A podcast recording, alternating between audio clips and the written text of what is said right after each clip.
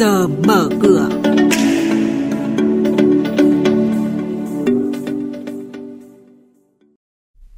Thưa quý vị, thưa các bạn, Quốc hội thông qua nghị quyết về chủ trương đầu tư dự án xây dựng công trình đường bộ cao tốc Bắc Nam giai đoạn 2021-2025 với nguồn vốn đầu tư gần 147.000 tỷ đồng cho 729 km cao tốc. Phiên giao dịch chứng khoán hôm qua, VN Index mất mốc 1.500 điểm, nhiều cổ phiếu bất động sản ngược dòng tăng trần. Cổ phiếu ngân hàng tiếp tục đua nhau lao dốc. Sau đây sẽ là nội dung chi tiết. Thưa quý vị và các bạn, Quốc hội đã bỏ phiếu thông qua nghị quyết về chính sách tài khóa tiền tệ, hỗ trợ chương trình phục hồi và phát triển kinh tế xã hội. Nghị quyết có hiệu lực thi hành từ ngày hôm qua 1 tháng 11 đến hết năm 2023 với mục tiêu nhằm phục hồi, phát triển nhanh hoạt động sản xuất kinh doanh, thúc đẩy các động lực tăng trưởng, ưu tiên một số ngành, lĩnh vực quan trọng. Cùng với đó, mục tiêu tăng trưởng bình quân 6,5 đến 7% một năm, các chỉ tiêu nợ công dưới mức cảnh báo của Quốc hội cho phép, tỷ lệ thất nghiệp ở khu vực thành thị dưới 4%. Các mục tiêu khác là tiết giảm chi phí, hỗ trợ dòng tiền, đảm bảo tính chủ động, tạo thuận lợi cho doanh nghiệp, các tổ chức kinh tế, người dân phòng chống dịch COVID-19 hiệu quả, đảm bảo an sinh xã hội và đời sống của người dân, nhất là người lao động, người nghèo, người yếu thế, đối tượng chịu ảnh hưởng nặng nề bởi dịch bệnh, đảm bảo quốc phòng an ninh, trật tự an toàn xã hội. Nghị quyết về chủ trương đầu tư dự án xây dựng công trình đường bộ cao tốc Bắc Nam phía Đông giai đoạn 2021-2025 vừa được Quốc hội thông qua. Theo đó, dự án có tổng chiều dài khoảng 729 km, gồm các đoạn từ bãi Vọt, Hà Tĩnh đến Cam Lộ, Quảng Trị, từ Quảng Ngãi đến Nha Trang, Khánh Hòa và từ Cần Thơ đến Cà Mau, chia thành 12 dự án thành phần, vận hành độc lập theo hình thức đầu tư công. Sơ bộ tổng mức đầu tư của dự án là gần 147.000 tỷ đồng, trong đó giai đoạn từ nay đến năm 2025 bố trí gần 120.000 tỷ đồng. Giai đoạn 2026 đến 2030 bố trí 27.324 tỷ đồng. Dự án cơ bản hoàn thành vào năm 2025 và đưa vào khai thác vận hành từ năm 2026.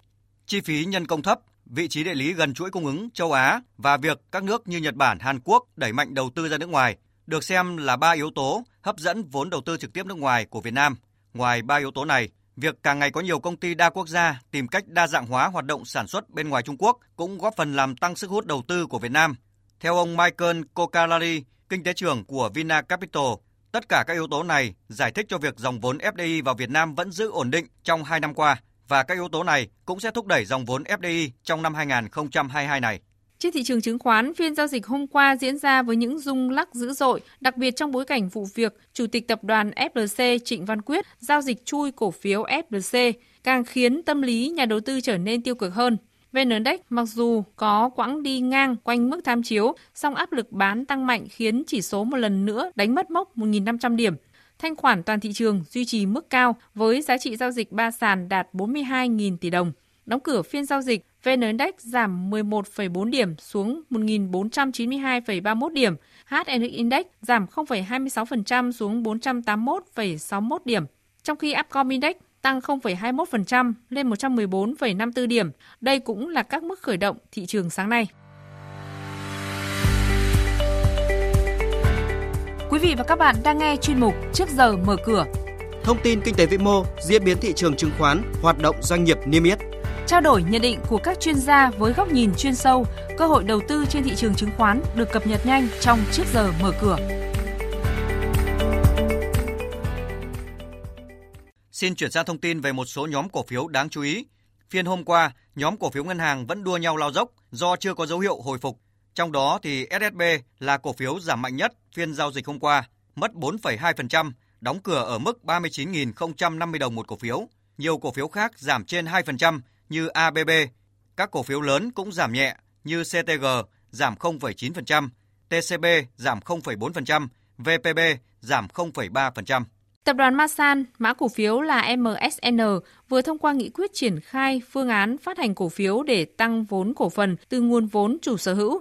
Theo đó, MSN dự kiến phát hành hơn 236 triệu cổ phiếu thưởng cho cổ đông hiện hữu với tỷ lệ 20%, tức cổ đông sở hữu 5 cổ phiếu sẽ được nhận thêm một cổ phiếu mới.